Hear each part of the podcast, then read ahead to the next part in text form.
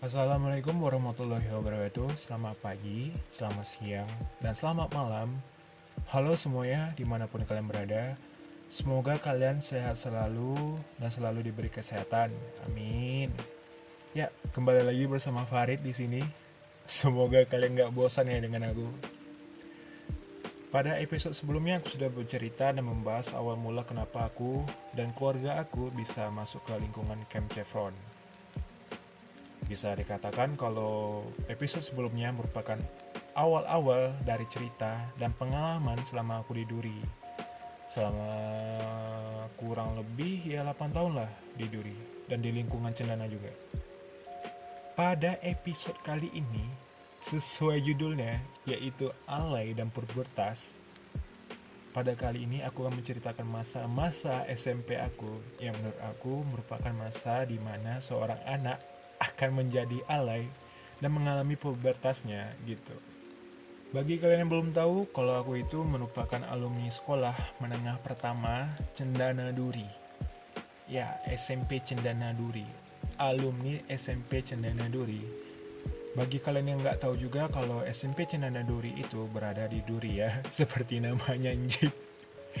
namanya SMP Cenana Duri ya pasti di Duri gitu. Ya, maaf maaf kok enggak sih. Lebih tepatnya di kawasan Camp Chevron Duri. SMP Cendana merupakan SMP swasta. SMP Cendana merupakan bagian dari YPC atau Yayasan Pendidikan Cendana. Nah, dah, dah. Sudah saja ya mengenai SMP-nya. Kita langsung ke ceritanya nih cerita alay dan pubertas aku selama di SMP Cendana Duri. Jadi, pada awalnya kenapa aku bisa masuk SMP sudah aku ceritakan pada episode sebelumnya. Episode kali ini kita akan membahas secara rinci pengalaman selama SMP. Ya. Kisah SMP-nya berawal dari mulainya tahun ajaran baru SMP Cendana Duri. Pada hari pertama di tahun ajaran pertama, aku harus jalanin yang namanya masa orientasi siswa atau lebih kenalnya MOS gitu. Aku nggak terlalu ingat tentang apa yang terjadi selama MOS, tapi yang pastinya aku selalu takut dan cemas untuk ketemu orang baru dan lingkungan yang baru. Tapi yang aku ingat pas MOS itu cuma aku udah dapat pertemuan pertama aku di MOS dan pertemuan pertama aku di sekolah waktu itu dan aku ingat beberapa pengalamannya seperti dilihat buruk sama orang yang tidak aku kenal, ngelihat anak dengan badan yang sangat besar. aku kira anak itu tinggal kelas, ternyata sangkatan juga gitu. Sebenarnya pengalaman selama mus nggak ada menarik sih, karena selama mus aku orangnya tertutup gitu, nggak aktif dan pendiam juga gitu.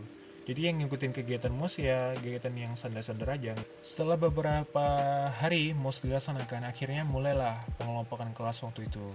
Pas kelas 7 SMP aku masuk ke kelas 7G waktu itu dan aku sedih karena teman pertama aku di waktu MOS di SMP nggak sekelas sama aku. Tapi pas pengelompokan kelas waktu itu aku ingat kalau kami disuruh baris di lapangan di lapangan upacara gitu. Waktu itu aku ingat banget inget kali masih ingat. Kalau ada anak yang sekelas sama aku terus anak ini badannya kecil terus dia bilang gini ke di semua anak-anak di dalam satu barisan aku gitu ini nih aku nak kenal nih. Ini kenal aku nih di SD dia sama aku waktu itu sekelas. Ini aku nak kenal nih ah, waktu itu dia nunjuk aku kan. Ini aku nak kenal nih nak kenal aku nih do masih baru nih katanya anjing gak tuh yang pikiran aku ini aneh udah badannya kecil sok ngatur pula. Berisik lagi gitu kan. Ya itu yang ada di pikiran aku waktu itu. Nah setelah pengelompokan kelas selesai guru-guru waktu itu nyuruh kami untuk masuk kelas sesuai pelajarannya. Nah setelah baris di lapangan dibubarkan waktu itu pas masuk kelas pas mau masuk kelas aku lihat cewek cantik. Cewek cantik yang pertama kali kulihat waktu SMP waktu itu. Cantik kali itu ah ya nggak tahu kenapa cantik gitu. Waktu itu nggak kelepas pandanganku dari dia gitu. Tapi setelah aku lihat dia secara lama-lama terus aku ngerasa aneh gitu. Karena aku lihat rambut di rambut dia ada rambut warna pirang itu. Di seberapa helai rambut dia itu ada warna rambut pirang. Padahal rambutnya hitam semua. Tapi kayak ada bagian kecil dari rambutnya yang warna pirang gitu. Nah waktu itu menurut aku aneh. Dan aku mikir ini cewek kayaknya ada penyakit langka gitu. Kenapa rambutnya bisa pirang gitu ini ya jangan kali itu ah mikir aku waktu itu bisa aku mikir kayak gitu ke cewek gitu. Tapi aku tahu alasan kenapa rambutnya jadi pirang pas SMA pas selesai SMA lah gitu. Terus yang cewek rambut pirang nih tahu aku orangnya yang mana. Nah di situlah mulai kenalan. Ya jadi ya rambut pirangnya karena tanda lahir aja gitu. Mak ini ya. Ini kalau orangnya dengar. Pertama-tama aku cuma mau bilang maaf ya maaf ya neng. Kalau first impressionnya Agus sama kau tuh kayak gitu. Maaf ngatain kau punya penyakit langka gitu. Maaf maaf kali. Nah setelah masuk kelas waktu itu kalau nggak salah ya kayak mula-mula itu kayak dalam satu kelas tuh kayak kenalin lah satu sama lain anak-anak kelasnya gitu. Nah di dalam kelas aku tuh di dalam kelas 7G banyak dari mereka yang udah kenal sejak mereka SD jadi kayak mereka satu SD gitu. Jadi mungkin ada yang satu kelas satu ya satu SD lah gitu. Jadi mereka udah udah biasa dan kenal juga. Emang ada juga gitu. Ada beberapa anak kelas yang memang baru masuk SMP Cendana waktu itu.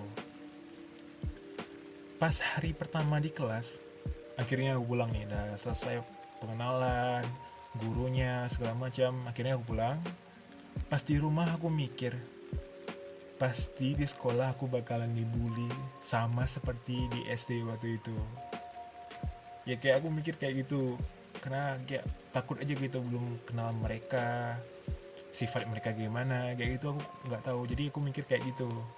Tapi pas hari besoknya pas mulai kelas pembelajaran ternyata apa yang aku pikirkan nggak terjadi. Ternyata mereka baik semua gitu kayak mau kenalan nggak jaim mau kenal sama aku dan aku sebenarnya orangnya pemalu sih tapi aku kayak duluan kenalin sama mereka gitu. Dan mereka nggak ada ganggu aku ngebully aku gitu.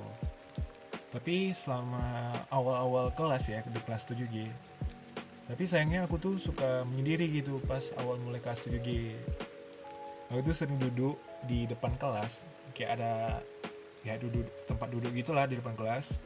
Terus aku duduk sendiri waktu itu aku berusaha agar teman pertama aku yang pas kenal waktu mos tuh bisa terus main sama aku gitu. Biar teman main lah kan pas jam istirahat. Jadi karena teman kelas aku juga sibuk dan nggak ada kenalan juga sama teman kelasnya gitu.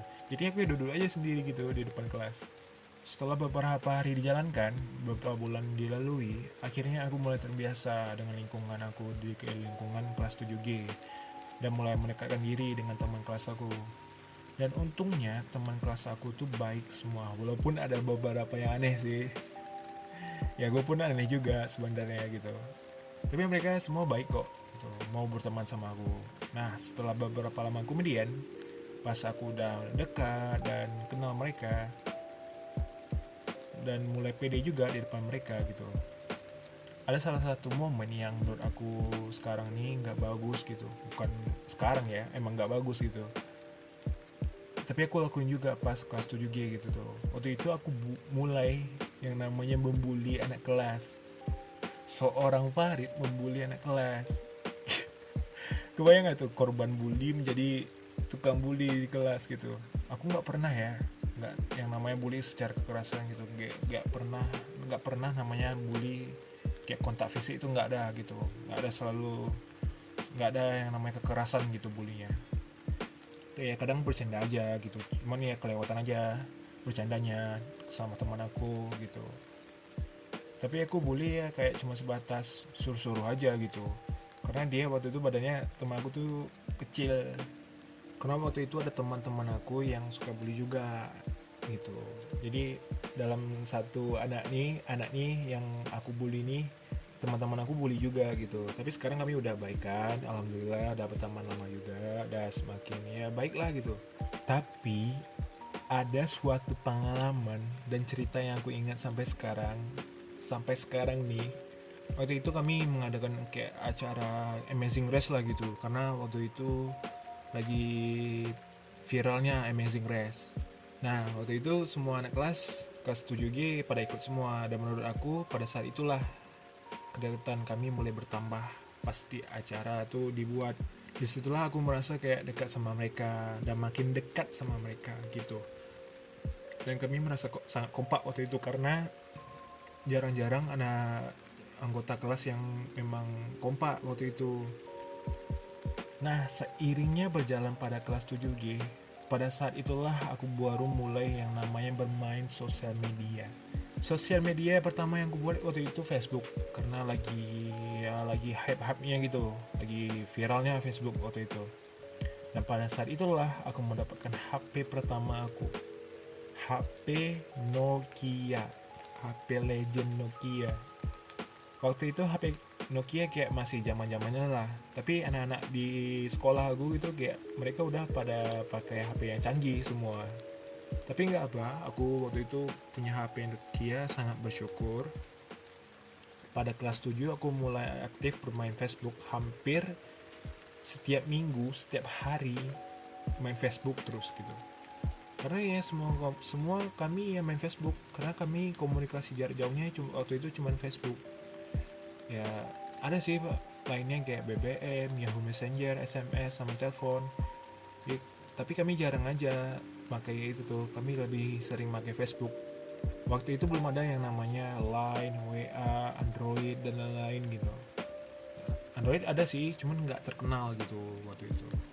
Dan kelas 7 lah aku mulai mengerti yang namanya westernisasi. Ya budaya yang kebar-baratan karena dari kelas 7 itu aku mulai ngerti yang namanya lagu hip hop, rap, apa pun itu yang berbu uh, budayanya luar negeri gitu. Gayanya cara berpakaian ya itulah dan mulai ngerti gitu. Waktu dulu waktu SD, waktu SD aku nggak ngerti sama sekali waktu dengan hal-hal yang kayak gitu tuh. Sebenarnya banyak sih kenangan manis selama kelas 7 cuma akunya aja yang kurang ingat. Ya tapi secara keseluruhan menurut aku kelas 7G itu kelas yang asik keren dan mantap lah pokoknya. Nah setelah menjalani perjalanan di kelas 7 akhirnya masuklah ke kelas 8 kelas yang menurut aku kelas di mana aku mulai mengalami masa alay dan pubertas. Kenapa? karena di kelas 8 lah aku mulai merasakan yang namanya jatuh cinta. Jatuh cinta pertama di kelas 8 ya timbul rasanya suka-suka cemburu dan hal yang memalukan lainnya. Cerita kelas 8 dimulai pas di awal masuk kelas 8 aku sangat kecewa dan agak kesal sih karena aku nggak sekelas lagi dengan teman-teman kelas aku di kelas 7 gitu. Tapi ada beberapa di teman yang kelas di kelas 7G masih sekelas sama aku di kelas 8D waktu itu. Jadi di awalnya kelas 8 nggak ada sih cerita yang menarik pada awal-awalnya. Karena masih pengas masa pengenalan lah gitu. Masih masa ya beratap beradaptasi dengan anak-anak yang baru gitu. Anak-anak kelas yang baru gitu. Ya, ya waktu itu ya mayoritas anak-anak yang masuk kelas 8 baru kenal semua gitu.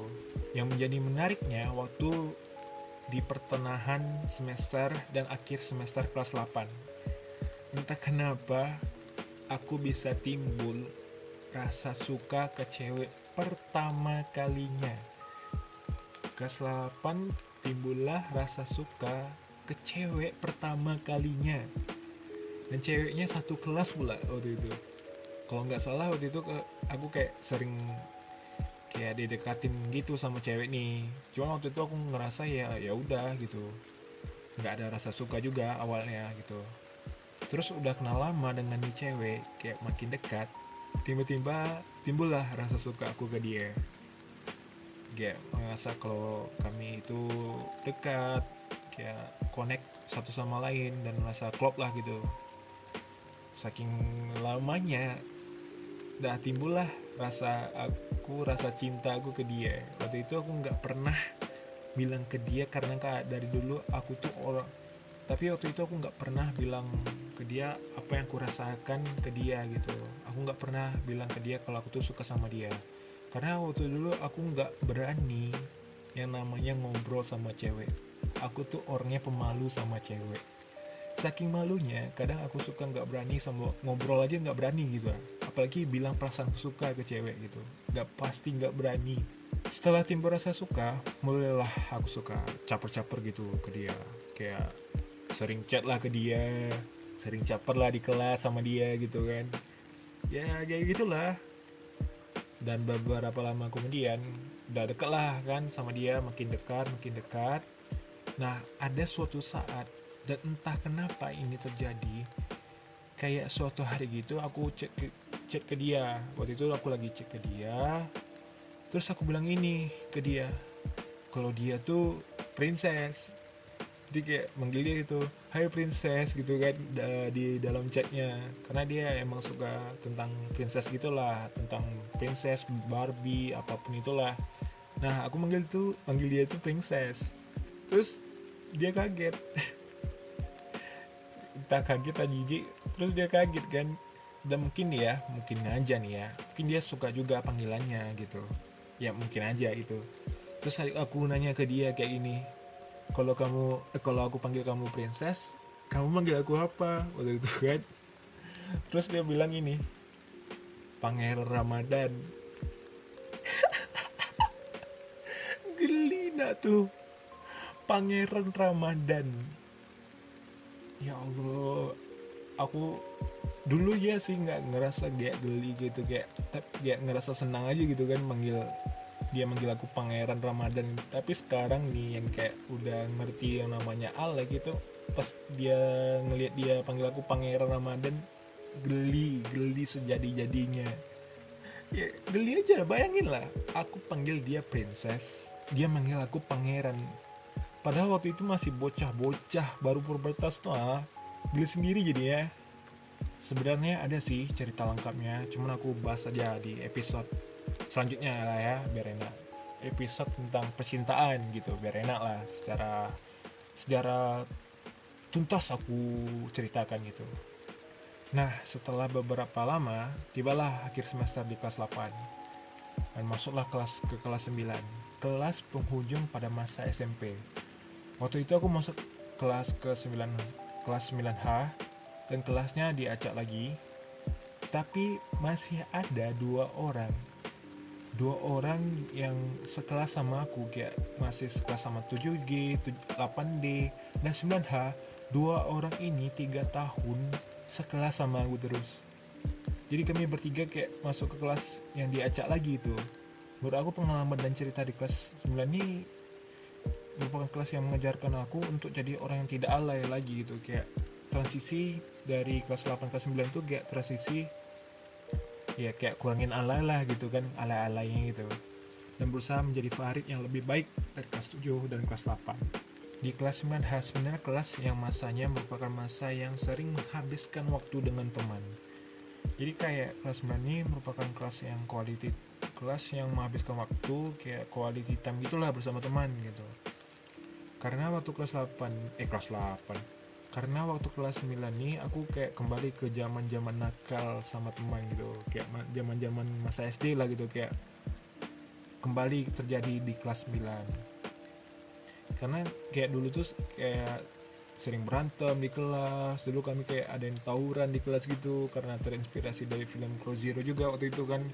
Jadi kelas 9 tuh kelas yang kayak yang lasak gitu lah kelas yang mada-mada tuh entah entah main bola tawuran di kelas bertumbuk di kelas kan. Ya kayak niru-niru film Genji gitu kayak niru film Cross Zero waktu itu. Nah selain itu kami juga sering main bola di kelas kan. Keringatan di kelas selasa di kelas dan lainnya gitulah jadi di kelas ini banyaklah kenakalan aku yang terjadi gitu. Dari secara keseluruhan pada zaman SMP zaman SMP lah zaman yang mengajarkan aku untuk bisa terima dengan lingkungan baru. Dan bisa membuat aku merasa nyaman gitu dengan sekolah yang aku nggak dapat di kelas di kelas di sekolah SD waktu itu. Jadi sepertinya ya jadi seperti yang aku bilang dari zaman SD ke zaman SMP lah yang membuat aku berubah dari segi sikap pergaulan dan secara akademis juga bagus. Yang dulunya aku di SD pelajarannya sering gak bodoh gitu di SMP ya masih mendingan lah gitu. Ada peningkatan pembelajarannya. Bisa dibilang apa yang ku alami selama SMP memberikan aku dampak yang positif sangat-sangat positif di selama di SMP gitu. Oke akhirnya sampai juga di akhir cerita. Terima kasih banyak yang sudah mendengarkan. Semoga kalian suka. Nah pada episode selanjutnya aku akan membahas perjalanan cinta aku selama sekolah. Selama SMP selama SMA sama kuliah mungkin ya. Alah susah perjalanan cinta pula kemarin oke ya udah. Oh ya bagi teman-teman SMP yang merasa tersebut dalam cerita aku tadi yang merasa tergambarkan lah yang aku ceritakan tadi sebelumnya aku mohon maaf. Dan sekali lagi terima kasih banyak bagi kalian yang sudah mendengarkan Maaf kalau ada salah kata pengucapannya. Oke, okay. see you on next episode. Bye.